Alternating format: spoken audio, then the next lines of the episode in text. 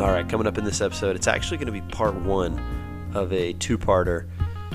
Uh, my my uh, my friend Ian Goldsmith came on. The NBA season is right around the corner, and that means that there is there's truly only one man for the job, and it's my friend Ian. So uh, he was willing to give up a lot of his time on a whatever night of the week, Monday night, and uh, like I said, it ran long, so we split this into two parts. This is going to be part one coming up. We talked sort of breaking down where teams would be going into the season, and rather than talk about the traditional um, playoff teams, who's in, who's out, who's the play-in tournament, we came up with this idea of Ian's, which was let's look at it in tiers and groups, which he is fond of doing, and then we broke it down from that level. So that is coming up here in part one, NBA mega preview with the one and only IaNBA Ian Goldsmith. All right. Welcome to another edition of the podcast. It's eight days, right, from the start of the NBA season. And so there's only one guest I wanted on my podcast for the occasion. IaNBA, it says it in his name, Ian Goldsmith. Hello. Hello. Insert air horn noise here. Is Well- it really eight days out already from the NBA season? I Holy so I think when I when I booked you because Uh-huh. as you just stated you are a very busy man. Right, right. Um, I think I looked at this week because I think it does. This is this is really good. We're going to talk about the NBA and we're not exactly sure when the season Yeah. starts. We are so ready. it's just our gut felt it. It's like, you know what? It is time. It is time to chat hoops. Uh, I realize, so this is my fourth time on, which thank you. Every time I think will be my last because I'm like, I, you know, I screwed that up. Um, but this is my fourth time on, and I realized the other three times it was we're following a pattern here where it was uh, end of the season, kind of talking big picture, like legacy of the recent Finals MVP, and then like October-ish preseason. So maybe this It's- is the year we'll get a midseason pod in too. But Yeah, you know, we talk about it and then suddenly we blink and as time passes, that's how it goes. It's like hmm 6 months later. But I do like that little uh, tradition of starting ending the season chatting hoops with you, beginning the season chatting hoops with you. Uh, it's a good regulator. It's like you Yes. said, it, it sits in your gut. It's like, all right, it's go time. I'm looking at the calendar. I'm like, okay, when am I going to talk to Ian about hoops? Because it's, uh, to quote Chido recently talking to him, he's Mhm. like getting together with you guys is like a, it's like scratching an itch. So Ah, yes. Scratch. We're, we are we are itchy, and we are gonna scratch. We are gonna scratch tonight. we're itchy people. Um, so we we talked about breaking it down, how we wanted to talk about it, Yeah. and I I that's as far as I got. I got this cool sheet that I kept track of some stuff, Uh huh. and um, I even as the guide of this podcast, I don't even know where to start. Do you want to just should we start with uh, the records and looking at playoffs? Because I was very intrigued. You said you had some tiers that we debated. Should I know what they are ahead of time? I like what we went with. The answer, no. Um, but is that cool? Should we start there? Yeah, let's do it. I'll, I'll give a, a quick little preamble to how I got here. Uh, so when we did a little pre-pod uh, chit chat, we talked about kind of doing what we did last year, where we were going to um, kind of give our, our rankings, predictions, you know, and who's in the playoffs, who's in the play-in, and et cetera. And I started staring at these teams, and I got so overwhelmed because it was it was the same feeling I felt last year and then magnified, which was that this is going to be a bloodbath, I think. I think there's a couple teams at the top, I think there's a couple teams at the bottom, and the middle like 25 teams or so are just going to be duking it out and could go so many directions. So that's how I ended up going more in the like I grouped the teams based on kind of how I thought of them. Um, but yeah, so if you want me to, to I I, I dive could in. not agree more with that synopsis there of the top, the bottom, and everybody else in the middle. Um, so the way that we looked at this, just a little background. You had the same guide, I guess, that I had, where we looked at. I went way too into the numbers and looked at last year's win totals for every team, as opposed to this year's over unders for every team, uh, and then we sort of I divided it into the teams that were the playoff teams last year, the play-in teams last year, and then those teams that were the not playoff teams. Um, and I guess you want to just hit me with your first category, and we agreed that you would lay out your uh, your tiers, and then I'll interject with you know any thoughts based on what I'm thinking there, and then uh, those over under win totals too, because I got a couple seeming locks, and then uh, some mm-hmm. thoughts on who's kind of floating above their mean from last year and below. Great. So uh, top tier, I have there. I have four tiers, uh, and some of them have subgroups. But the top tier uh, is a softball one. It's just it's the Shewin group. Uh, these are the teams that I would be uh Kristen's right behind me. Yeah. I didn't know if uh if in podcast world we could acknowledge that your your wife was on the screen. I was waving while still trying to uh talk about who I thought the NBA title contenders were. Uh, she must have wanted to hear that part. Yeah, no, I, I understand. Well, it is very intriguing. Uh, unfortunately, none of this is a hot take. So the top tier group, or otherwise the Shewin group, this is the the teams that if they don't make the playoffs, something like absolutely catastrophic happened. And so in the West, I just have the Nuggets, and in the East, I have the Celtics and the Bucks. Um, so to me, those are the clear three uh, teams that are in a separate category altogether from the NBA. So far, I'm giving you a standing ovation. That was perfect uh, because I, when I'm looking at it, I, I even now looking at it again, I saw it earlier today when I was looking at this. I see it again now there is there is a market drop off between those three. So I, am no qualms, fully on board. Perfect, easy peasy. We did uh, text a little bit about the the Celtics and the Bucks big trades from a couple weeks ago. The the Dame and the Jrue and did we get our did that. we get our starter jackets yet? Or are we still? yeah, I'm dude. I'm all in on the Bucks. I, they're sort of my hometown team. I love the Greek Freak. I love the idea of Dame winning a title. We're we're gonna show up in full full sweats the next time we see each other. did we did we talk? I forget if we talked about this. The the idea of the Greek freak and Dame time and the nickname Freak Time. Freak Time. I think maybe you texted me Freak Time, and it took me floating. a second. To, yeah, it took me a second to put two and two together. That's pretty can, good. Can I uh, kind of feeding off that? So uh, again, fully on board with all that so far. Just three teams. Um, the Bucks have a the exact same over under for this season as the Celtics. So mm-hmm. I wanted to pose the question to you. I know my answer. Which of those two teams would you, if you were a betting man, go to Vegas and say, I would like to put money on this team being the um, uh, the number one seed coming out of the East this year? Mm. Uh, begrudgingly, I think it is the Celtics. Okay. Uh, I think they are both the number one. They, I think they'll. They have. I actually think the Celtics have the best chance of winning the quote unquote new triple crown, the uh, regular season standings best record, the in season tournament, and then the NBA Finals. Um, I don't love it because I uh, am full full on rooting for the Bucks to come out of the East, uh, just as a fan. But um, man, it's it's hard to not look at that Celtics roster uh, and and not think that the, the combination of you know Jaylen Brown, Jayson Tatum, Jrue Holiday, Kristaps Porzingis, you know, like if that if that goes right, that is going to be very right. What about you? Yeah, uh, I'm with you. And okay, so it's interesting that you said that because I, I would have said the same. You know, all the hype is on the Bucks. We've got Dame. We've got Giannis coming back. Um, that I think the the the popular opinion would be, oh, obviously it's the Bucks, but I agree. I think the depth is an issue there for the Bucks, just a little bit. That you are relying on two stars. You've got some solid role players, but for what he was worth, I don't like the dude. But Grayson Allen provided a little bit of something there up in Milwaukee, and you do have a first year coach that's coming in mm-hmm.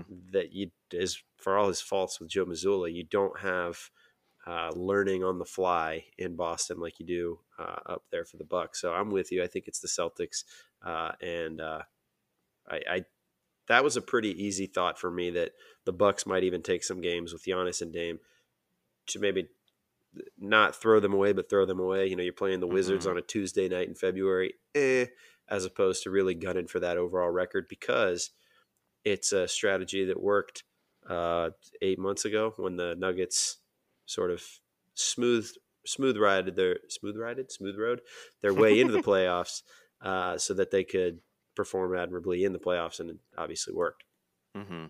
yeah and and Giannis has always been one of those guys that you know hashtag no nights off like he's you know he's he likes to play hard every minute every game and that's one thing I love about him Um, but even with that said, I do think you're right. The the learning curve there, I think, is going to be steeper for the Bucks, and and that might be just the difference of a few games between the two. He's he's going to have the luxury to take games off this year that he hasn't really had. I mean, when, when for his entire career, his his two has been Khris Middleton, um, Jrue Mm-hmm. Holiday. Like that's that's an entirely separate stratosphere from the two that he's got the luxury of playing alongside Mhm. now. I'm also not entirely convinced. So where are we at? Nine minutes in. I'm not convinced that the Dame Giannis thing is going to work. Mhm. Um, this is maybe a little little take here. Um, it's, it's a little warm. Uh, that I, I- just worry about a guy who's been so ball dominant with Giannis that he's been able to kick out to wings, and Dame is the ultimate guy to kick out to.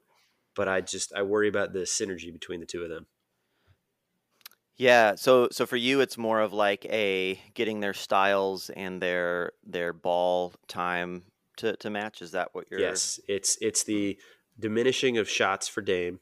It's the allowing for another mega superstar. This is not just a star that Giannis is playing with. This is a mega superstar coming in in Dame. He's going to have expectations. He's got a salary to match, and I think there's going to be some, you know, maybe 2010 Miami learning curve that's got to take place for these first few months of the season that um, could certainly impact them trying to go for the East best record, but also, you know, maybe this isn't a title contender this year as much it is as it is next year because they've had a full 16 months to get to know each other and work off each other. They're still a title contender this year. I mean, don't get me wrong, but um, I wonder if next year is the true year to be on the lookout for the Bucks. Mm-hmm. Yeah, and I mean, I think uh, to that point, it definitely though, like they don't have too much time under their belt because I think one thing is uh, Dame is is already kind of entering his like mid 30s, Mhm. and um, I mean he has several years on his contract. But uh, if I'm if I'm the Bucks, I think I get a little nervous about that aging roster because Giannis is still very much in his prime. But you got Dame, you know, 33 going on 34. You have Middleton somewhere around that same age. Brook Lopez is like 36 going on 37. So I mean it's yeah, I'm I'm I'm with you on on all those concerns for sure. But maybe it is yeah, next year. Yeah, I didn't know if I, I didn't know if I was out cuckoo land with that thought, but I guess uh, you're backing me up a little. Uh, all right, so what's your uh, what's your next tier Yeah. down? You said you So- had four. Uh, so yeah, I kind of split this up into four tiers, but within some of these middle tiers, I had to split them into kind of subgroups just because there were too many in these tiers. So I'm actually uh, uh, I'm gonna just gonna skip right to the bottom because to me this is this is the the least interesting tier left in terms of uh, who it is because it's kind of a cold take. It's what most rankings have at the bottom. Uh, I just have two teams in this like bottom like for for sure lottery bound, and it's the Wizards. And I'm sorry, Matt. I know they're your team, but it's the Hornets. Don't feel good about those Hornets. they don't they don't need to be my team. Uh, I'm out. They, after they handled the Miles Bridges situation like a drunk Yeah. moron. Uh, no, I'm out on that. Um, I'm with you. I had the the Hornets were a 27 win team last season. Their over under was somehow higher than that at 30 and a half. That is Hmm. absurd. They were an under for me. That's a lock that they would be less than they won last year, less than that 30. And the Wizards, interesting. I had them as a their win total this year is is 11 games worse than last year. Mm. Um, I marked them as one of my teams that wasn't in the playoffs last year. I still don't think they're a playoff team this year, uh, but I did not have them. I would not have put them in that category. I guess I probably overlooked their crappiness. Um, are the Pistons not a team that belongs in this category?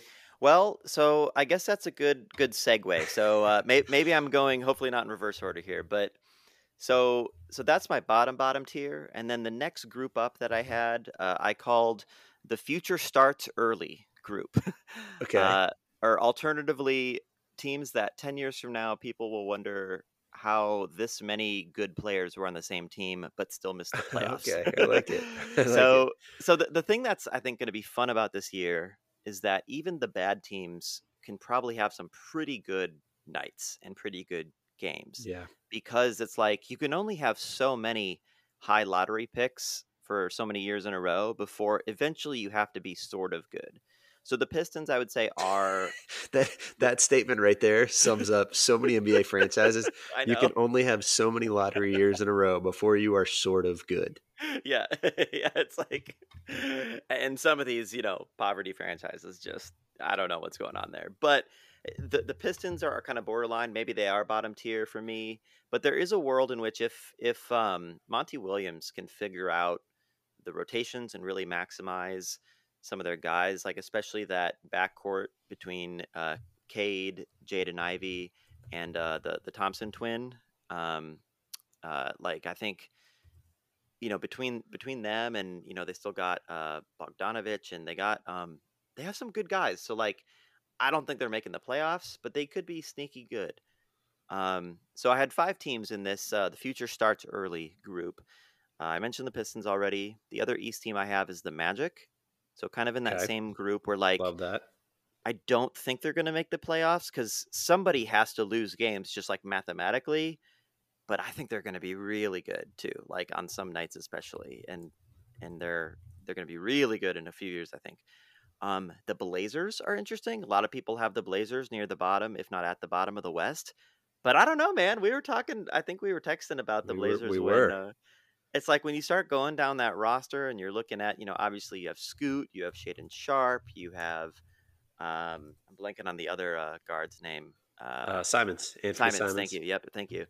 You have Simons, but then like they still have Jerami Grant, who's a very serviceable player. They have DeAndre Ayton, who like I've not been a huge Ayton fan, but the dude like was the number one draft pick like five years ago. So he's like a serve. He's a good center, not just average. He's like a good center. Well, But then and the combo of him and Robert Williams yeah, on a nightly basis, those two combined. I- mean, is that the best center on a nightly basis in the NBA? The the two talents there coming together as one mega person. like the best 48 minutes of center play. It might be. yes. Yeah. It might be. And and honestly, I'd be curious to see if they find a way to play them together. I mean, maybe that won't work in terms of floor spacing and stuff, but like if you somehow get like Williams at the 4 uh on some of these like lineups that they're rolling out, I don't know, man, like it could it could work. They also have uh Matisse Thybulle, who has traditionally been a very good defender too. So I don't know. I, I'm not saying they're gonna like be a sneaky playoff team, but they're gonna be good. Um, good. Well, I was going to say uh, your first team there. Who did you mention? Oh, the Magic. The Magic were one that I looked at their over under. They had 34 wins last season. Their over under this year is 37 and a half. Hmm, So okay. you're you're telling me a team now. I, I you know lining it up in the rest of the Eastern Conference. I'm 100 percent with you. I think it's a perfect category for this team. And this team to me, Wendell Carter is a serviceable piece. This is a team to me that looks like they could four more wins. I think this team could lock up that 38 wins that they need. Because what is it? What are you looking at? 38 and 44. This is a team that could do that. Um, I think Paolo could be unbelievable this season. I think Yeah. he. I mean, he was fantastic last season. He could explode this season and be an entirely transcendent player. Agreed, absolutely. And because I mean, like, I think we've kind of, I think with all the Wemby hype, we sort of overlooked the prospect that Paolo is just by how good he was his first year. Because he had the most points for a rookie. I forget the exact statistic, but basically, he had the highest scoring rookie season in like 20 years or something. You know, I mean, he's like historically good for a person his age, especially offensively. But uh, his combination of of size and athleticism and skill shooting, I mean, he, he still has, you know, a way to go before he's like in that top tier of, of guys. But I mean, if if we, you know, suddenly it's like February and people are like kind of trying to, con, you know, uh, vote vote him into the All Star game, I wouldn't be surprised. No, he's he's electric, and he is really entertaining watch on a Monday night NBA TV. The Magic are, you know, traveling to the nation's capital. He's worth watching, and Yeah. so he's he's surrounded by some solid rotation guys that makes that um, a good team. I think that's a good fit, good category there. I had two more teams in this future starts early group. You could also argue they were uh, lower tier, um, but I have the Spurs and the Rockets. They're, they're hard to place for me, so I'm I'll I'll toss it to you. What are your thoughts on the Spurs and the Rockets, or where do you have them? Uh, so the Rockets, I thought, might be the worst team in the West. Um, Mm, I, I'm not convinced that they have accrued the talent and have and are quite ready to make the jump from last year's 22 win team to the idea of Vegas giving them 10 more wins this season seems a little uh, um, a little bold and I, I, thought that was one worth locking in I, I don't I could see maybe 30 and 52 but even that seems like quite the jump for a team that last year really was trying to figure itself out. For, but I, I could see them fit in this category. I think it's a good designation. Maybe I'm wrong. Maybe this team is uh, in four years. It's like, oh my gosh, you had uh, Amen Thompson and and you had uh, the the talent of Jalen Green and oh my gosh, the Spurs were a team that I actually, as one of last year's non-playoff teams, I actually had as a as an in question mark. Uh, like, is this a team that can win? Last year's uh, cutoff line was 40 games. Is this a team that can put things together? You've still got the legendary Gregg Popovich, mm-hmm. and you've got a dude who's an alien. Uh, was your first overall draft pick. uh, I wondered their over under was 28 and a half, which would be a six and a half game improvement from last season. So I'm going to throw it back to you again totally think the uh, team fits the category. Is Wemby worth seven wins mm-hmm. reset by Vegas? Love this question. Uh, you know, I think short answer yes. Uh, I, I, I didn't say no right away either. Eh, you know, I I've been very careful to uh, be tepid about the the Wemby hype. I uh, admittedly, part of me, I'm feeling still a little stung from the Zion hype from like four years ago, because you know I, I've I distinctly remember ESPN being like, "Could Zion win MVP as a rookie?" It's like, okay, slow down, ESPN. Like hilarious in hindsight. Um, so I'm trying to keep my expectations in check. That said, uh, even just in the little bit, you know, of the preseason that we've seen him in, and just just even the idea of him, like I think he's ready to be good now, right? And th- I think, uh, admittedly, I don't think I watched a single Spurs game last year. I'll admit that. Um, but I do know that they have good young talent, and the big thing they were missing was exactly what Wemby provides.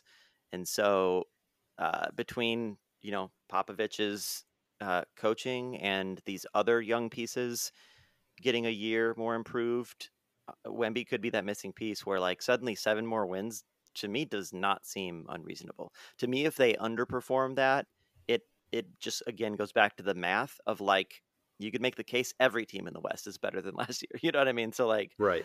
Uh, so it really it just I think boils down to the math. The, I was going. Oh, the sorry. Spurs just seem to have a, a team full of guys that if you were picking, you know, if you're collecting talent across the league, you wouldn't like go out of your way to be like, oh, give me Devonte Graham, I want him. But if it was presented as the option that you get, hey, here's Tre Jones, you get him on your team. Here's here's uh, uh you know Dougie McBuckets. Here's Jeremy Sohan. You're not going oh, oh my god, I, I can't believe that you're giving me this crap. You're actually kind of kind of like in a fantasy draft where you're just kind of like, okay, like, I'll, yeah, I'll take that.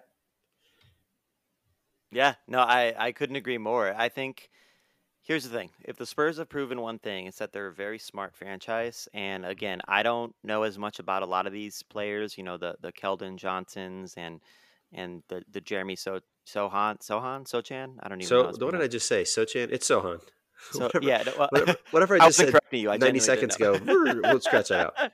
No, but but you're right. It's like these are all guys that you know. Again, if presented, you're like, oh, like that's like a decent guy, and I think I don't know. There there's a world in which this goes uh, really right. Um, I did want to uh, very briefly touch on the Rockets. I get why Vegas has increased their odds on paper. I do think they're a team that, like, on paper should be better than they end up being. I can see this being a very dysfunctional yes. team. But the the to kind of zag from you, I think the case for the Rockets being better than that is um, obviously, you know, their young core should hypothetically be better. Jalen Green, um, Sengun, who is a uh, most improved player candidate. Um, but then obviously they drafted uh, Amen Thompson. Um, but then they added uh, Fred VanVleet and Dillon Brooks in free agency to try to give them some more kind of veteran leadershipy, set the tone. And I mean, I don't know if Dillon Brooks is necessarily the tone you want to set on your team, but you know, they're going for something. But then I think the key piece here would be um, Ime Udoka. They hired as the coach. So I think I think the case for the Rockets is that they've filled a lot of their roster gaps by either signing proven veterans or drafting new new players, and then you know they they have a proven coach in there too. So we'll yeah, see. the the checklist for the Rockets is it goes really well. VanVleet is an all star. Brooks is perfect as a veteran mm-hmm. leader in that in that uh, locker room. Uh, Udoka is a great fit. He's picking up right where he left up in Boston, and all that talent continues developing. The the things go terribly wrong. Fred Van VanVleet was terribly overpaid. Dillon Brooks is is a jerk off. Uh, Udoka is just not cut for this uh, in Houston, and this talent goes sideways. Jalen Green wants out. Jabari Smith wants more playing time. It or it could be a combination of those two. But yeah, it's it's going to be uh, as temperamental in Houston as uh, Dillon Brooks' attitude. Yeah, hundred percent. I I think they're a very hit or miss team. Um, all right, so it, seems like we're kind of going bottom up, and I'm okay with that. So so the next group I have, so this is my other group that's in kind of that lower middle tier, kind of like play in bubble type of teams. Okay. I called this the uh, the too young to retire, too old to be hired group. Uh, don't think too much about, the name. But uh, I'm trying to see if I could see any. Uh, can, oh, I've, I've got a team. I know. Yep. I would like to submit the Raptors for consideration. The Raptors are absolutely in this category. The Bulls are the Bulls are in this category. The Bulls are also in this category. I bet you could probably guess. I have five teams in this category. Uh, I I would guess the. Oh, see, I'm still. Oh, the Mavericks are in this group. Uh, I do have them in a slightly different category. But oh, okay, only, I, I, can't guess any others. So you are only wrong. Me. You're only wrong because uh, because you don't know what the other groups are named. So that's that's the uh, that's fair. That's the thing. So I, I, couldn't guess the other ones. Who else you got in this one? Yeah, yeah. So um, definitely the Bulls and the Raptors are the epitome of the kind of like poo or get off the pot you know teams where it's like please pick a direction and yeah. if anything like please please blow it up you know as i i feel like how a lot of nba fans feel about the Bulls and the Raptors. It's like they kind of just keep being like, mm, "We'll see," or they kind of keep being like, you know, like, "Oh, you the, know." The visual this... was great right there. Did a little shoulder shimmy with that. I don't know. I just it, it, the Bulls and the Raptors are two teams that seem like um, uh, I can't think of the phrase right now. You might need to help me, uh, English teacher. But basically, like the sum of their parts is greater it's than or the the yeah. That's what I've always butchered. Words are hard. Yeah the sum of the parts is less than the equal of the whole. I don't know, something like that. We'll yeah. get stats department on it. So, yeah, yeah, yeah. Let's get our producers on this. Uh, where basically, like, they have a lot of guys that like should, in theory, hold good trade value, but for some reason, it just is not working on those teams. Um, I, I, honestly don't even feel the need to dive more into those two teams beyond. I do not as well. Uh, I'm with you. I, they belong in this category because it's yeah. like until I see more from you, I don't care, and we may get one ultimately meaningless play in game from you, go away. Yeah. The other three teams I have in this category are teams that uh, it's not so much that it's like you should blow it up, it's that they kind of blew it up last year, but didn't fully blow it up. So they're like better than, you know, the the Magic and the the Rockets and teams like that but they're they're still like they're, they're trying to build from the middle essentially. Mm-hmm. So the other teams I have here were the Jazz, uh, okay. the Pacers, and the Nets, where okay. they're it's not like they're like building around like a couple really promising rookies and going from there. It's that they have like all-star caliber guys on their team, but but just don't quite have the personnel to be in a tier higher than this. Um, I have some more thoughts on some of those teams, but I'm curious what your reaction is to to these teams. So my first thought with the Jazz, um, it, are are we at a spot where Quin Snyder, we look at him in five years, three years, even, and we're starting to. I, I just get a lot of Spo vibes from him. Like he he just Mm. he, he kind of took us by surprise, and we didn't realize how good he was because for Spo it was Spoelstra down in Miami. It was he was he was um, buoyed by this LeBron Bosh Wade trio. For Snyder, maybe it's the fact that he's in freaking Salt Lake City and he's he's working with a Collin Sexton, Lauri Markkanen, Walker Kessler, big three. That we just they kind of sneak up on us, and it's like, oh no, you know who's really good and has been good for the last half decade is Quin Snyder out in Utah. Um, that that maybe they have. Uh, I use that phrase a lot. That the pieces um, that he knows what buttons to push. They've got the guys that are good in their roles and and know what is expected of them and are, and can thrive in that. Um, that to me, the Jazz were a team that they won 37 games uh, last season. Their over under this year was 35 and a half. I'm not real sure what the slight drop off was for, but for me, this is a team that's going up. And so I, that feels like a lock that they're going to hit that over. That, that this is not a team that's going to diminish in wins. If anything, they're going up. And uh, so, what was the name of this category again? It, this is the the uh the the too young to retire too old to be hired group uh because it's less it- it's it's that i just kind of i, I kind of don't know what direction the jazz are headed but i i love everything you just said as far as like they're a team that you know maybe might be out kicking their their coverage but maybe not maybe they really are this good and they are continuing to be on the rise and maybe they are you know building from the middle in, in exactly the right way because they do have a lot of draft capital now you know they they have it seems like they're a team that might be poised to like like they're one move away from being back into like Yeah. real contention status um, Yeah, I wonder if there is a John Collins, the eternal uh, trade target that he, you know, you flip him, you flip some of the capital you've got, and you end up with blank, you know, Yeah. small wing, blank, big forward uh, that's just sitting out there waiting.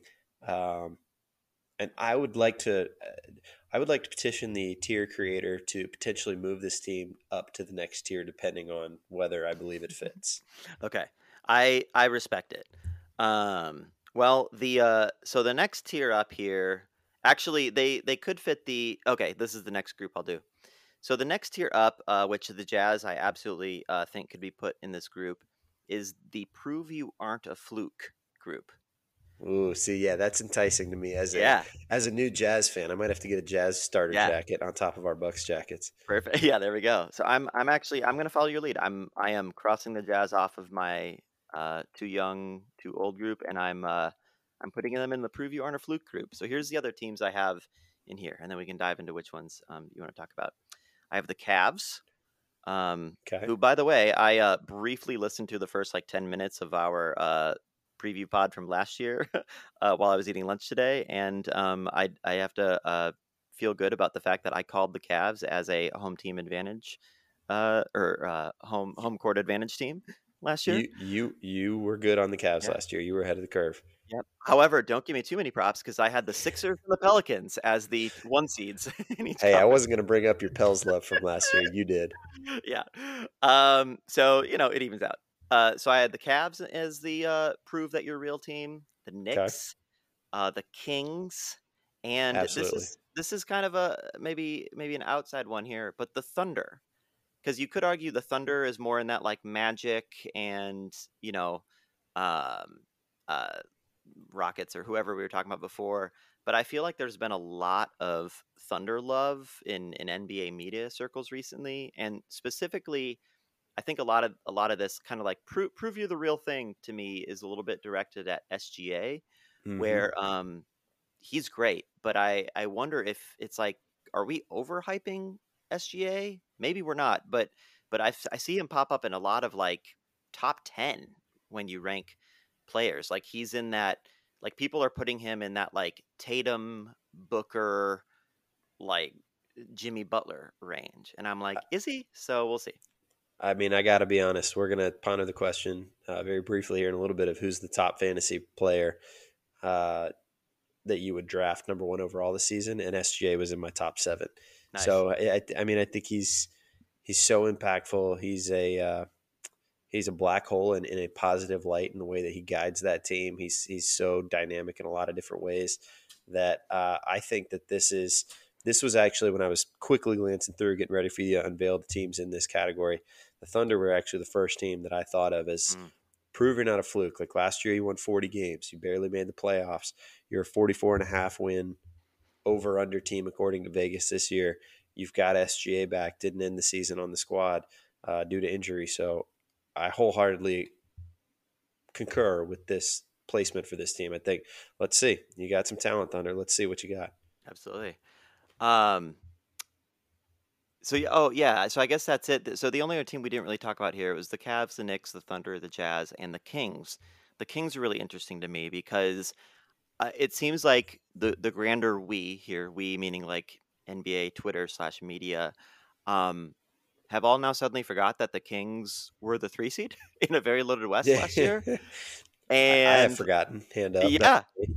And like they won a few games in the playoffs against the defending champions at the time, the Warriors. So like, I don't know. I, I I also like don't think of the Kings very often when I think about the the cream of the crop in the West, which is why I put them in this category of the like. I just want to see it again. Like like prove that this wasn't a flash in the pan.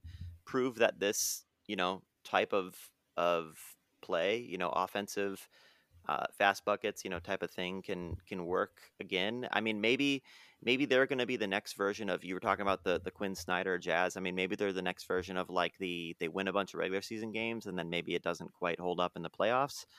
I don't know. I I I want the Kings to to continue being good. Like I light that beam, baby. I'm like I, I love the idea of the light Kings. The beam. Yeah, I love the idea of the Kings being a great team again. I just want to see it again. You know, there's such an afterthought that as I'm pulling up their uh, their depth chart just to remind myself mm-hmm. of what we're working with here, and I type in Kings depth chart, the Los Angeles Kings hockey team comes up before you get the Sacramento Kings. Um, you know, are you familiar with you know being on NBA Twitter the Peter Parker uh, meme where uh, he's putting on the glasses and he can't really see straight, and then yeah, it, it, yeah. So that to me is um, the the glasses meme is him, and you can't really see straight, and it looks like Jokic. And then you take off the glasses and you look, and it's Domantas Sabonis. yeah, I mean he, he is a he is a lighter, leaner, quicker uh, version yeah. of Sabonis, or I'm sorry, of uh, Jokic. I like watching Sabonis as much as I like watching Jokic. That passing big man mold, um, who is not as good of a shooter as Jokic, uh, but can still knock down some shots. So I'm with you. Light the beam. Let's go Kings. Yeah. Well, and to that point, like I think there are some players that sometimes you have to do the exercise of like, if this other player didn't exist, how would we actually feel about this player? Like I remember that was a conversation. I saw some take. Uh, was a few years ago, but it was like, if Steph Curry didn't play, would we think Dame Lillard is the best shooter of all time? You know, oh, like that's a spicy take spicy. I, am not saying I agree with it. I just it's like but an I like it thought exercise though, you know. And and so to that point, like I do wonder if if Jokic didn't exist, he wasn't in the NBA, whatever. Which like, would be a freaking travesty. Oh yeah, yeah. Let's not even entertain that idea. but but it does make you wonder, like, what would we think about Sabonis with his ability to to to pass, to you know, to, to run the floor? To, yeah, honestly, he's he's kind of a unicorn in his own right. It's just now we're so used to, you know, the the people like Jokic that that are centers that can do all these guard things. You know, I'm I'm with you. I'm rooting for the Kings. I think that's a good spot for him. Yeah.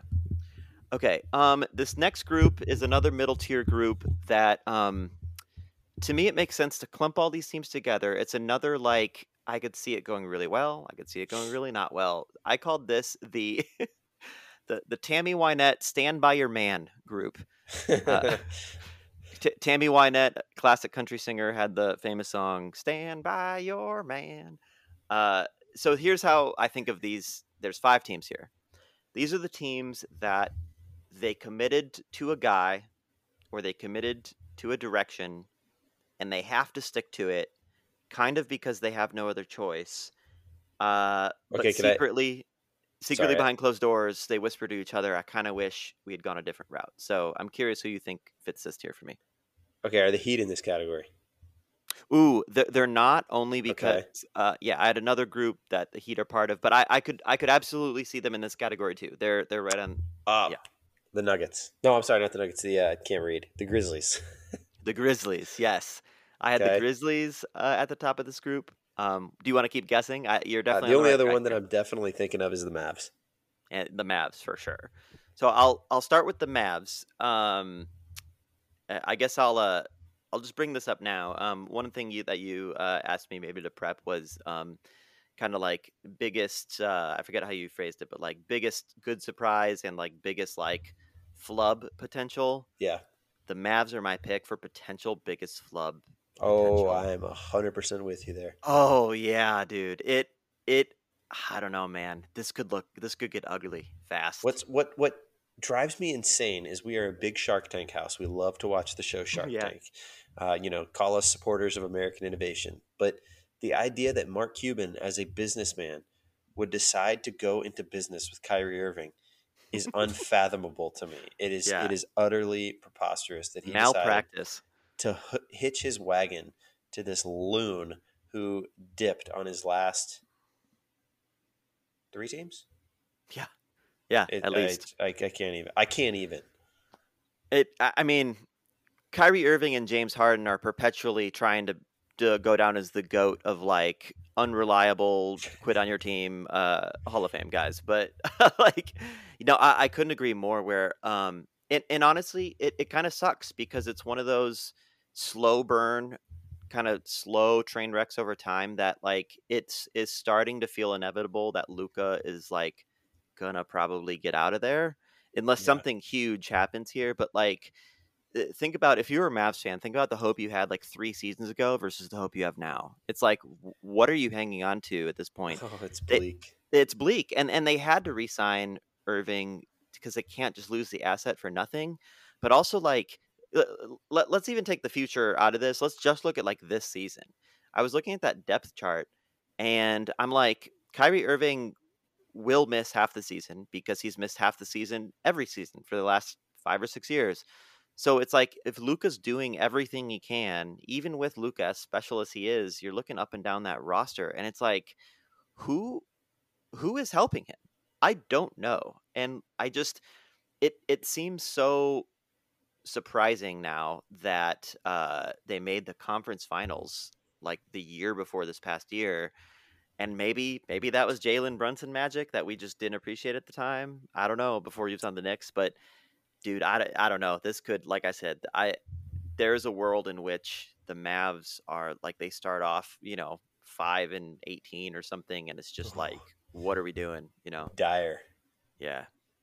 Um. All right. Uh. So Grizzlies, Mavs, spot on with those uh, things. Um. Very similar boat uh, to me is the Hawks, where they're Okay. another like they they kind of just keep staying committed to this like Trae Young, Murray. I mean, I mean, to their credit, they did try to do something by getting Murray. They did move Collins. Like they're slowly trying, but they're very similar to Mavs in the sense that you're like, wait, this team went to the conference finals a couple seasons ago?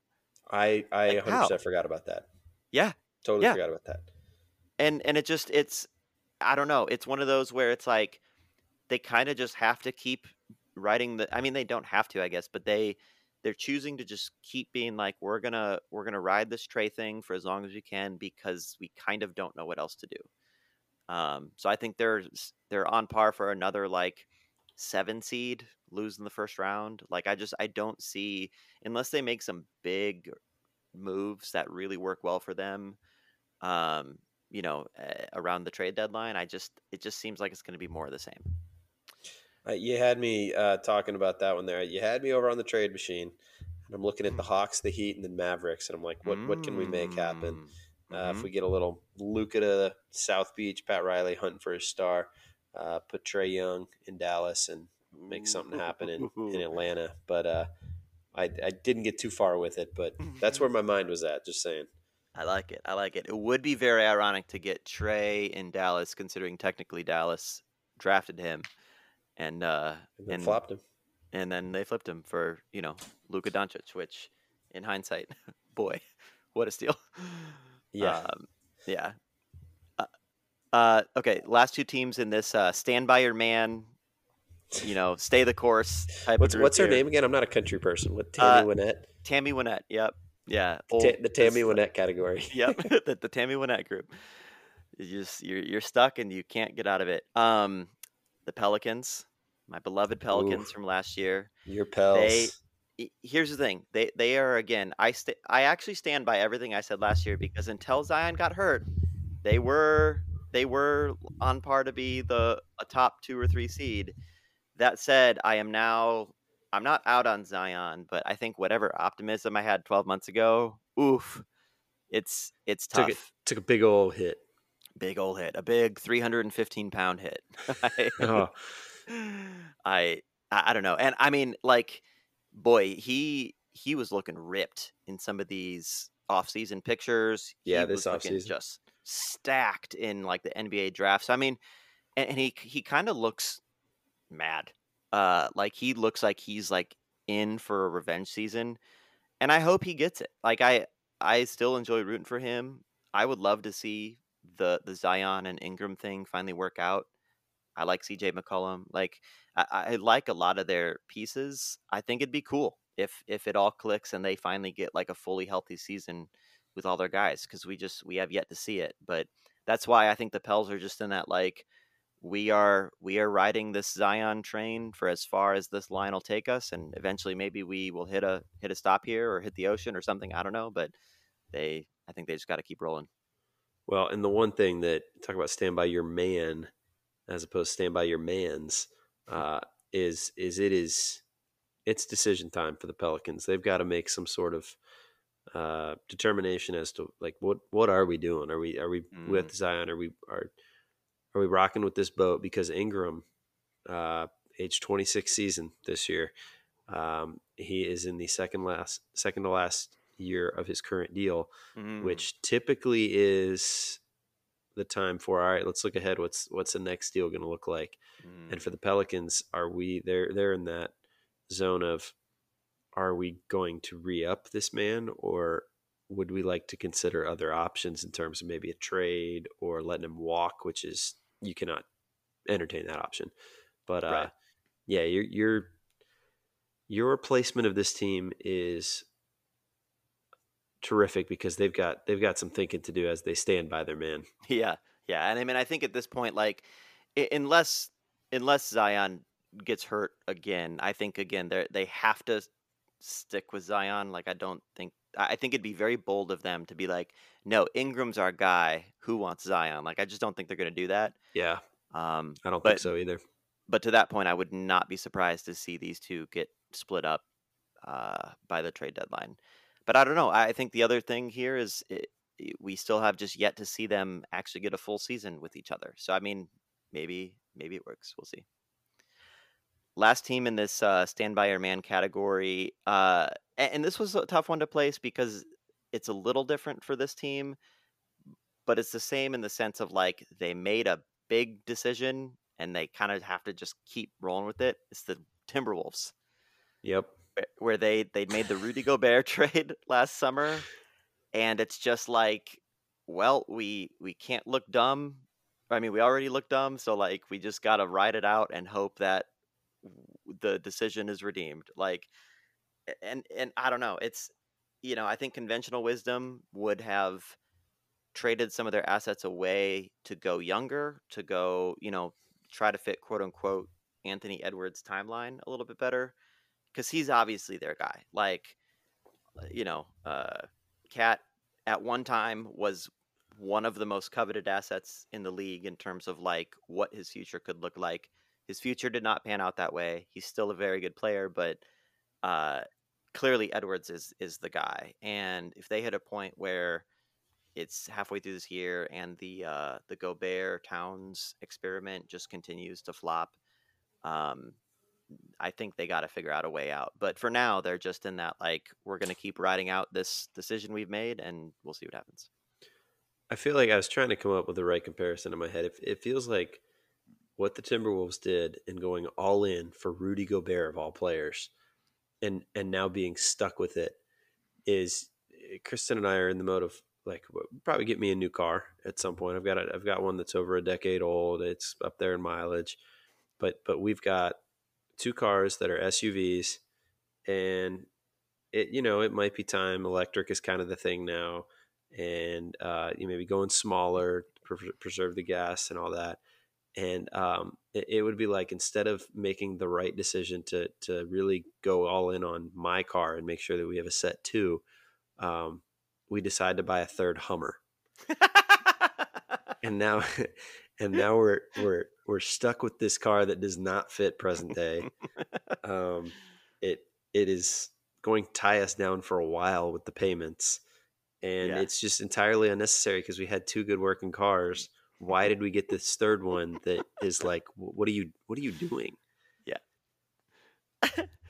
I I love that comparison. That is so good. Yeah, it's like you bought a Hummer and then you also told Hummer, "Here's uh, our future child as well." Uh, the Hummer said, "We'd like for you to pay uh, five hundred and eighty dollars a month," and we said, "That's good, but we'll give you seven ten. yeah, yeah, yeah. How about we give you even more than what you asked for? like, oh, okay. Yeah, the T Wolves are uh, in an interesting spot, and they're Yeah. not an, an exciting team because of what they're bogged down with financially and uh, having to acquiesce to Cat to Ant Man. Sorry, uh, while they're bogged down by these two colossal players and contracts. Yeah. It I mean, again, another team on paper could look great. It just it, it this category bums me out a little bit. Honestly, all of these teams it does.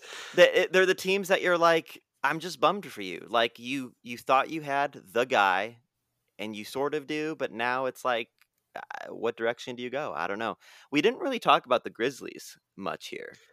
So I, I had that question for you. Can Ja Morant be a? Uh, I guess the NBA doesn't do comeback player of the year, but can you can you be a comeback player if it's um, you, you're putting yourself off the court? uh I I don't even know what to make of of the Ja thing to be honest where it it I mean the whole thing is strange. We don't need to rehash any of it, but I, you present a good question. Uh, It's like can he poise himself as the like the comeback kid? The can his his uh, off-court image be redeemed in a way that makes his on-court what makes him special? Because I mean, people were people were all in on him being like he was the next great American star, and then like overnight, it was like, bro, what? What are you doing? And it was, so it was. I was literally at my brother's for the weekend, and I was there Friday night into Saturday, and it was overnight. We woke up Saturday. We're like, oh my gosh, Ja Morant put Yeah. himself in purgatory. Yeah.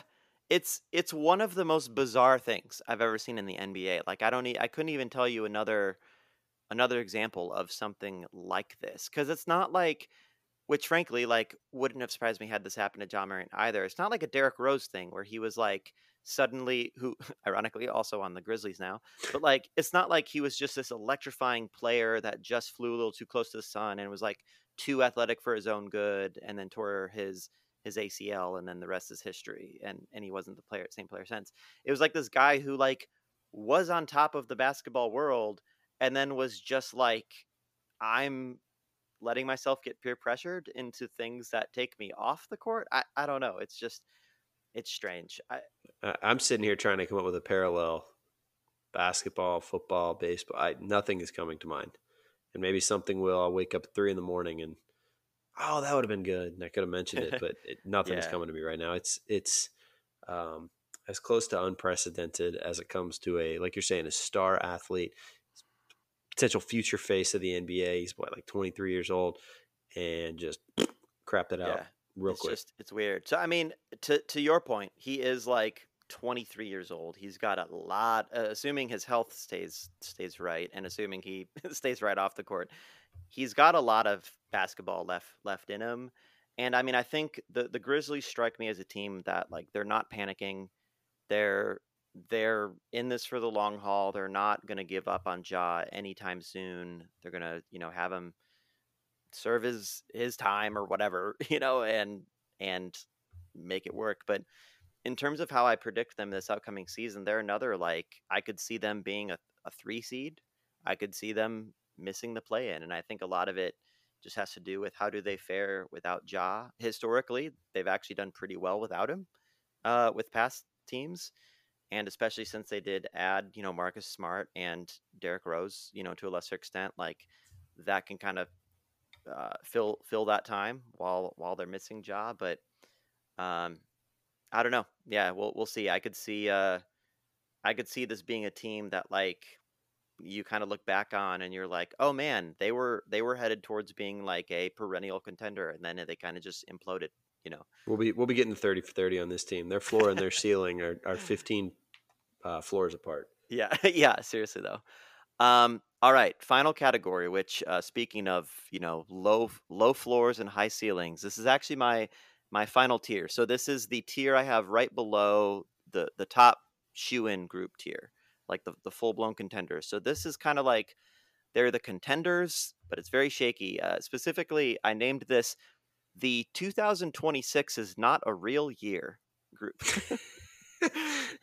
so the Lakers and the Sixers are two that come immediately to mind. Yes, exactly. This is the we we had to take out a second mortgage so that we had enough gambling money group. Like they and are the all in. And the Clippers. Yep.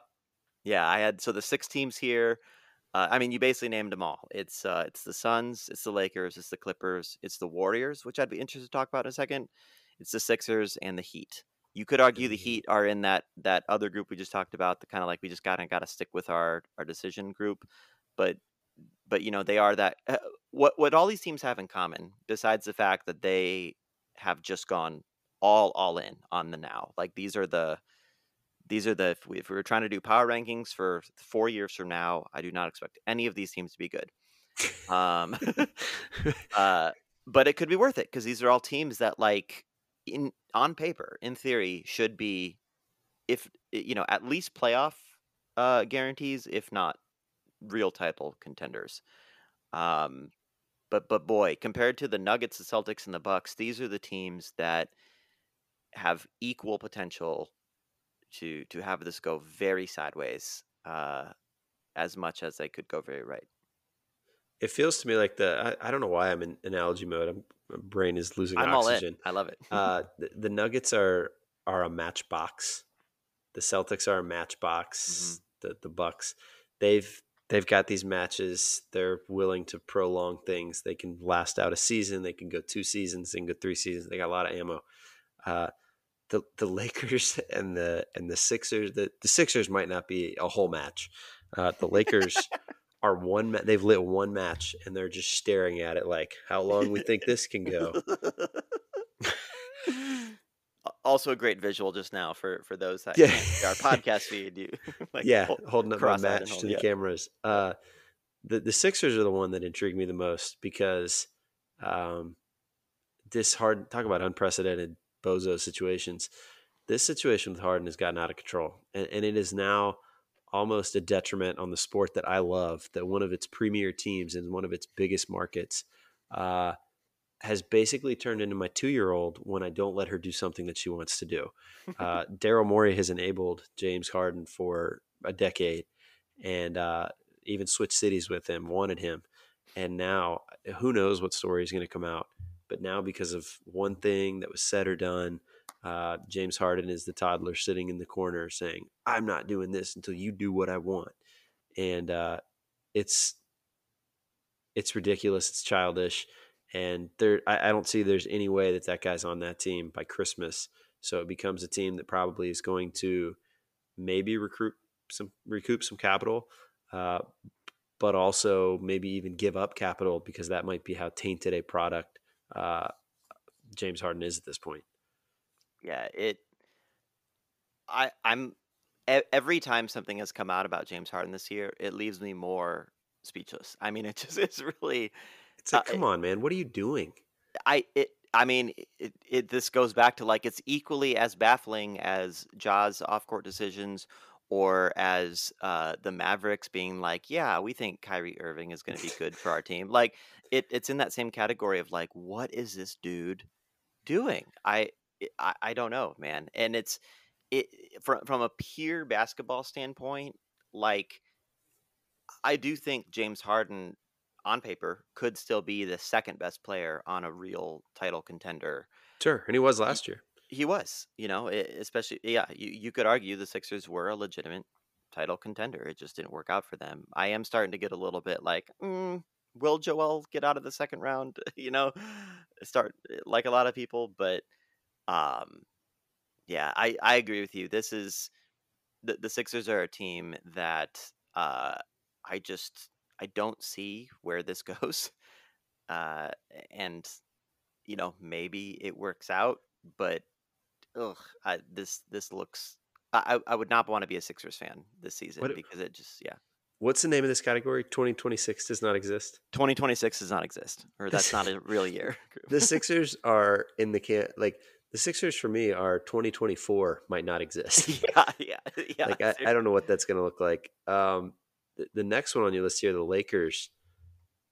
To me, uh, this is just me personally. I don't feel like this is a championship team anymore. I don't believe in LeBron to carry a team to be a championship team. I definitely don't believe in Anthony Day to Day Davis uh, to carry a team. This is a team 43 win last year, 47 and a half is their uh, over under this year. I like the under for the Lakers, and to me that it's not even a team worth talking about as a title contender anymore. This is a team entirely fixated on one player who's worth it, and he's meant a tremendous amount to a league that we love. But he is it's Bronny watch time for Mhm. LeBron, yeah. and uh, th- they're just not a viable candidate for uh, contention anymore for me. Yeah, you could argue that the Lakers should actually maybe be the tear down the uh the stand by your stand by your guy group. yeah, you know, you could make easily. I, I mean, I think I'm I'm slightly higher on the Lakers than you, but but you, I I don't outright disagree with anything you just said, and I think it's it's funny how much the pendulum swings on kind of like the NBA's idea of teams, and because the Lakers made the conference finals last year, I think we went from being like the Lakers are are trash all the way back around to being like, you know, when Anthony Davis and LeBron James are right, they're the best duo in the league, you know. So it I don't know, it's it's tough. It's tough to expect LeBron to be LeBron in year 21, and I think most most NBA fans like recognize that at this point. Um this could be some incredible Cinderella story like if if things break the right way, I could see them making a legitimate run, but but I agree. They're maybe they maybe we should put them a tier down. Well, Uh, LeBron LeBron's window is that when you look at the West, who who are the team? You know, the Bucks and the Celtics, great in the East. Who are the teams that are jumping out to you in the West? It's all could be this, yeah, but it also could, you know, it could go poorly. Like even the Nuggets, yeah, the Nuggets, Yeah. they could be the world's greatest team again, eh, but there also could be a hangover. So that the opportunity is there for LeBron.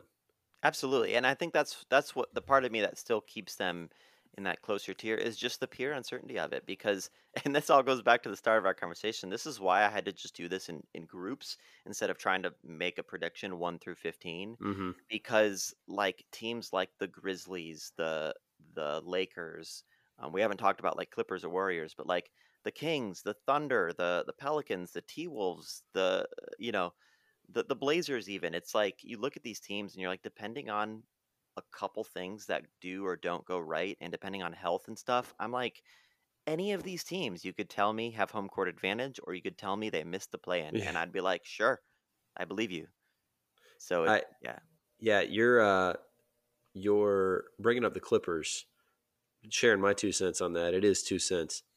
I'm not believing anything until I see it with that team. Hundred percent. Kawhi. Um, if Kawhi is your first or second best player on your team, I don't know that you're getting 30. I, I- don't know that you're getting 30 games out of him. Like you're going to get your 50, but those other 30, I'm not so sure. Uh, and and for that reason, I just cannot take that. Day. Now he was fantastic when he came back last year. He was uh, typical Kawhi, a machine out there. But it's the it's the getting that that I worry about actually coming to fruition, and for that reason, I, I can't entertain them as an option until I see it. Yeah, I, I couldn't agree more on that. They they are actually a team that I also was like, oof, this could be this could get get really ugly depending on how this goes. And so, so maybe they're just a stand by your man, you know, team too. But um, I, I put them in it this needs to be category. like a it's like a super tier of stand by your man. yeah, yeah. Like, because to me, it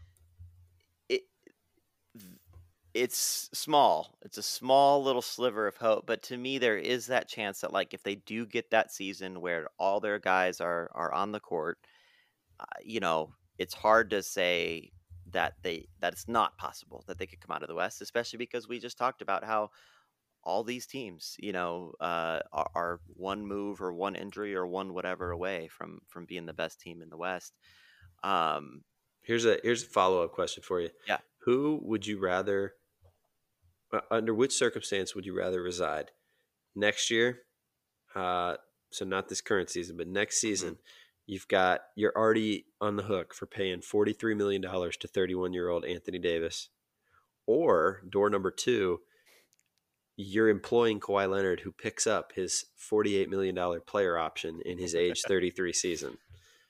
I love this question. Uh, It's a miserable actually- question. it's miserable. Um, maybe there's recency bias here. I, I- think it's Anthony Davis. I really take, do. You'd take that door. You I- take. I, I would take I would take the Anthony Davis door because I think at this point in their careers, even Anthony day to day Davis, at least you're still when there's still that potential that because he's young enough, he's still gonna when he is on the court look like some version of his old self. I think Kawhi's getting to that point, especially because he just had that other injury. I don't know. I didn't like read how long he's gonna be out for or whatever, but remember he like he got injured halfway through the first round of the playoffs last year, and so it's like, is he going to miss another year? I just, it's it's bleak at this point where like Ka- Kawhi just might never be. It's not that he's never going to play again, but he just he's. It's looking like he could not be the player ever again that he used to be, and so, um, forty-eight million for Kawhi next year, or whatever it was, thirty-eight million or Ford, forty-one million. 41, I think, for Anthony Davis. is? Yeah, I, I I would take 43. 31. Okay, yeah, I would take 31.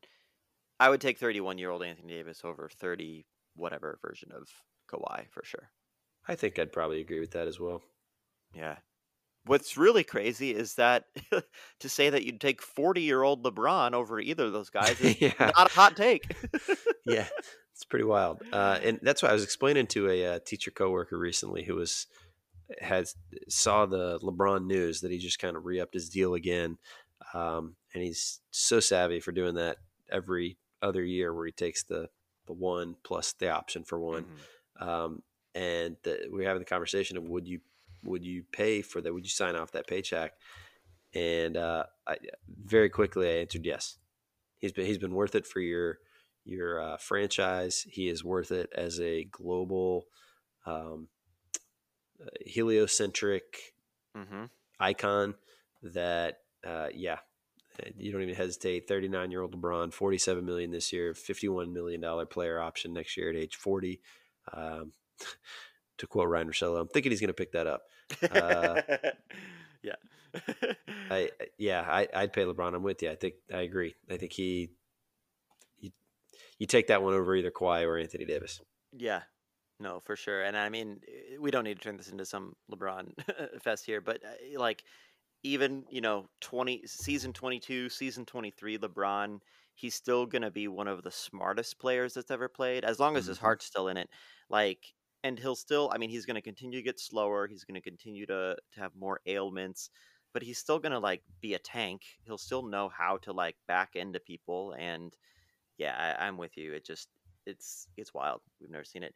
We um we didn't uh, really talk about the the Suns or the Warriors, who the Suns Which is especially It's lot of crazy. have near the top.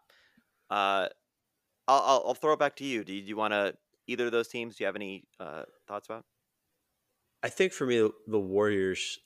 It's crazy we're going to talk about the Suns because they were the team that kind of shined the brightest, no pun intended, for the offseason. Mhm. Um, the Warriors, to me, I think are in the opposite camp of the Clippers, where the Clippers never win anything. I'll, I'll, I'll be good. You can show me when you do. Um, the Warriors, it's almost like you've shown me what you've done. I don't think we're getting that again. I'll be Mhm. happy surprised surprised if if we do, but I'm kind of out for that reason until we see it again. Um, and I is that where you're at with the with the uh, Warriors? I am. I actually um and granted I was wrong a couple years ago about them. Uh I did not think they were still a contender 2 years ago and sure enough they brought home the title. That said, I one of these years it's going to finally be like, oh yeah, it's it's over. It it's done. And and not necessarily for Steph, uh, but but for the the Steph, Klay, Draymond, Yes. Steve Kerr thing, I think, uh, y- yeah, I think this is this year might feel like some type of a last dance for them situation. Um, but I, yeah, I, I think they're destined for another, you know, somewhere in that like six to eight seed range. Um, probably first round exit. You know, it just they're going to be good, but it's it's it's not going to be inspiring in the way it used to. And and I think like a lot of these teams we've talked about about how it's just so hard to predict. There is a version in which you know if if Steph he is getting older, he's especially for a guard his size, mid thirties, like it it's very possible he misses another stretch of you know 20 30 40 games and if he does it yeah you're looking at this roster and it's like sure maybe maybe they're able to hold hold on but i don't know i i, I did want to say too i'm very dubious of this uh chris paul uh steph curry experiment uh, another thing that it's like yeah it could work but ah we'll see Chris Paul and Draymond is like for me two students that I I think I probably shouldn't put them in the same group, you know, in a group work something or other. And then I realized, yeah, but all my other groups look good. I, I'm just gonna try it. And then next thing you know, one's punching the other in the uh, neck, and things have gone very haywire. Um, Steph's gonna age. Has anyone had a worse offseason than Chris Paul? he went from being like the captain of the Suns and they had Kevin Durant and were looking like a real contender. and then he got traded to the Warriors or the Wizards and he's like, man. And then he got traded to the Warriors, which he probably was almost like, I would rather have been on a crappy Wizards team than like play with my arch nemesis or whatever. Anyway, sorry. What were you to say about Steph? he he's gonna age gracefully because he's a shooter. He can he can pull off a Reggie Miller late in his career. He can be Ray Allen late in his career. But you're right. It's it's the the team around him. And you you made the comment about the last dance. I almost hope it's what we're not seeing with Lee Corso on college game day on Saturdays right now. I I hope that we get a maybe not with Steve Kerr because he's a coach, he just sits over there on the bench, but that we get a guys, can we like they turn to each other and say, guys, can we can we make the collective decision? Like this is it for us, right? We we don't need to tout this thing on for another half decade. Let's publicly state that this is our last year together. Um, for Klay, Draymond, Steph, Steve Kerr, the tickets would be outrageous across country. It'd be a you know, it'd be like uh, Metallica touring in their final year, Rolling Stones, whatever, and they go out on their terms, and maybe that means they end up as a seven seed and they flame out in uh, in Sacramento, you know, in the first round of the playoffs. But it's going out on their terms as opposed to it sort of dissolving, you know, piece by piece over the next several years. Absolutely. I, I would love that. And I you just never see that in sports. It's very rare. I mean, sometimes you have the Kobe Bryant, Derek Jeter like all right, I'm Right. clearly done, so I'm going to, you know, I'm going to turn this into a, a national tour. Uh Right. uh, but you don't see what yeah, what you don't see is is what you're describing where it's like this core that has had this sustained incredible run be like let's let's end it the way we want to end it let's give it one more go maybe we'll have a cinderella you know movie-esque ending to this and maybe we won't and either way we're gonna we're gonna compete our hardest we're gonna have some fun we're gonna go our separate ways uh, I think what's what's going to be tough about that, besides the fact that the Warriors just continue shelling out money for these guys, uh, and perhaps that's out of obligatory sense. Like perhaps they're like, these guys gave us four titles, uh, we kind of need to pay them for it as long Tammy as we can. Wynette. Stand, by your man. You know what? Maybe we should have put them in this group. Uh, eh, uh, yeah, I think what's going to be tough there is that the the Warriors continue giving out these contracts. It's it's very obvious that Draymond and Klay still think of themselves as those guys, and Right. they're going to keep pushing for. They, they've publicly said as much. We're we're gonna like we deserve to be paid. The Warriors need to pay us, and um, it's going to be tough to. The longer they hang on to those contracts, the harder it is going to be to trade those contracts. And I think we are, you know, we might get five more years of of the Steph Drake Lamon thing, and four of those five might not look very great. Um, I think at this point, Steph is for sure ending his career in Golden State. I can't say with confidence that anyone else on that team is. Yeah, that's that's a uh, that's a heating up take. That's a it's getting warmer there. I don't know that it's hot, but uh, the the last team, the Suns, that we really haven't hit on. Um, I we'll see.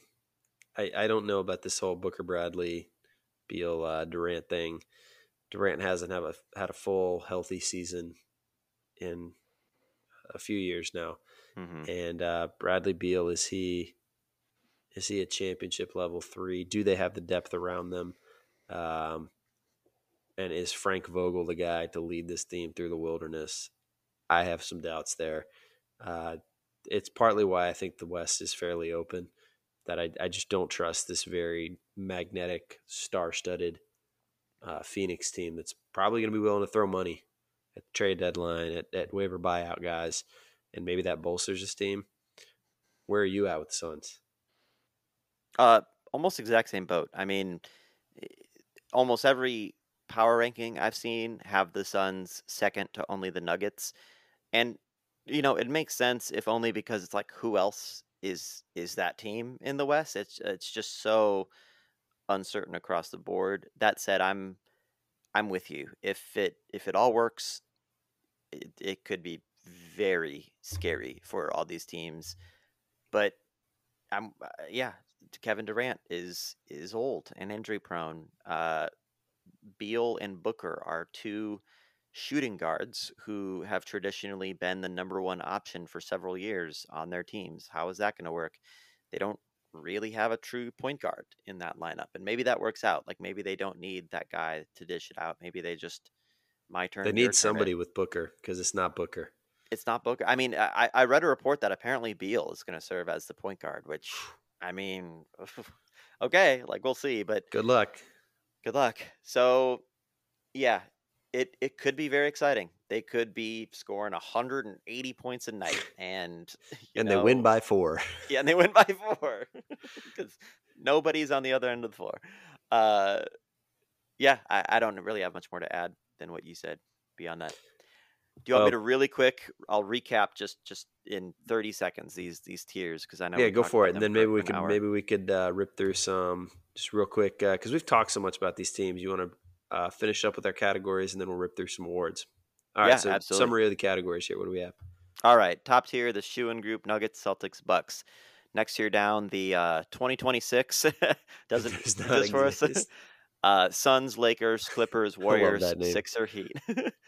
Uh, next tier is the um, well these these two tiers are kind of uh, on the same category. The uh, the prove that you're real or prove you aren't a fluke group. The Cavs, the Knicks, the Kings, the Thunder, the Jazz. The uh, Tammy Wynette, stick it out with your man group. Grizzlies, Pelicans, Timberwolves, Mavs, Hawks. Um, that's generally the uh, the um, the cutoff, and then the uh, the kind of in the middle, you know, could go one direction, could go the other. Uh, Nets, Bulls, Pacers, Raptors. Um, I did really quick want to say, uh, you asked me, you know, the biggest flub, biggest surprise. I can't believe I'm going to say this. The Nets, I think, could be better than we're giving them credit for. Hold I that thought. Uh, future starts that. early. Magic, Pistons, Blazers, Rockets, Spurs, and then the bottom of the bottom is Hornets and Wizards. Okay, here's the here's the thing I want to say about the Nets, and then we'll move on to awards because I forgot to say this earlier. Um, I was looking at their depth chart the other day, and I got stuck on the Mikal Bridges, uh, Ben Simmons, Nick Claxton front court, and I'm like, wait a second. On paper, that should be the best defensive front court. Sorry, that's what I meant. Front court. That should be the best defensive front court in the NBA because Mikal Bridges was a defensive player of the year runner up. Ben Simmons was a defensive player of the year runner up. And Nick Claxton was second in the NBA in blocks last year. Terribly underrated as a defender. Yeah. And I can't believe I'm about to say this. I debated all day if I was going to say this to you because Bum Simmons has been a uh, a, constant uh, source of enjoyment for us to to rag on. I don't know, man. He might be back. Oh about my made you gosh. about made you spit out your drink just now. We'll see. There's no way. There's no way. Here, here's the other problem. They've got him listed as their starting point guard. yeah. I, so I don't know how that works. That he's bringing the ball up and shooting with the wrong hand, and then getting back on D to be one of their front court guys. Yeah, that that also assumes that he's actually going to play. And, True. Uh, All that is true. I mean, the, the rest of the lineup is there. Uh, you could be right about that, but uh, let's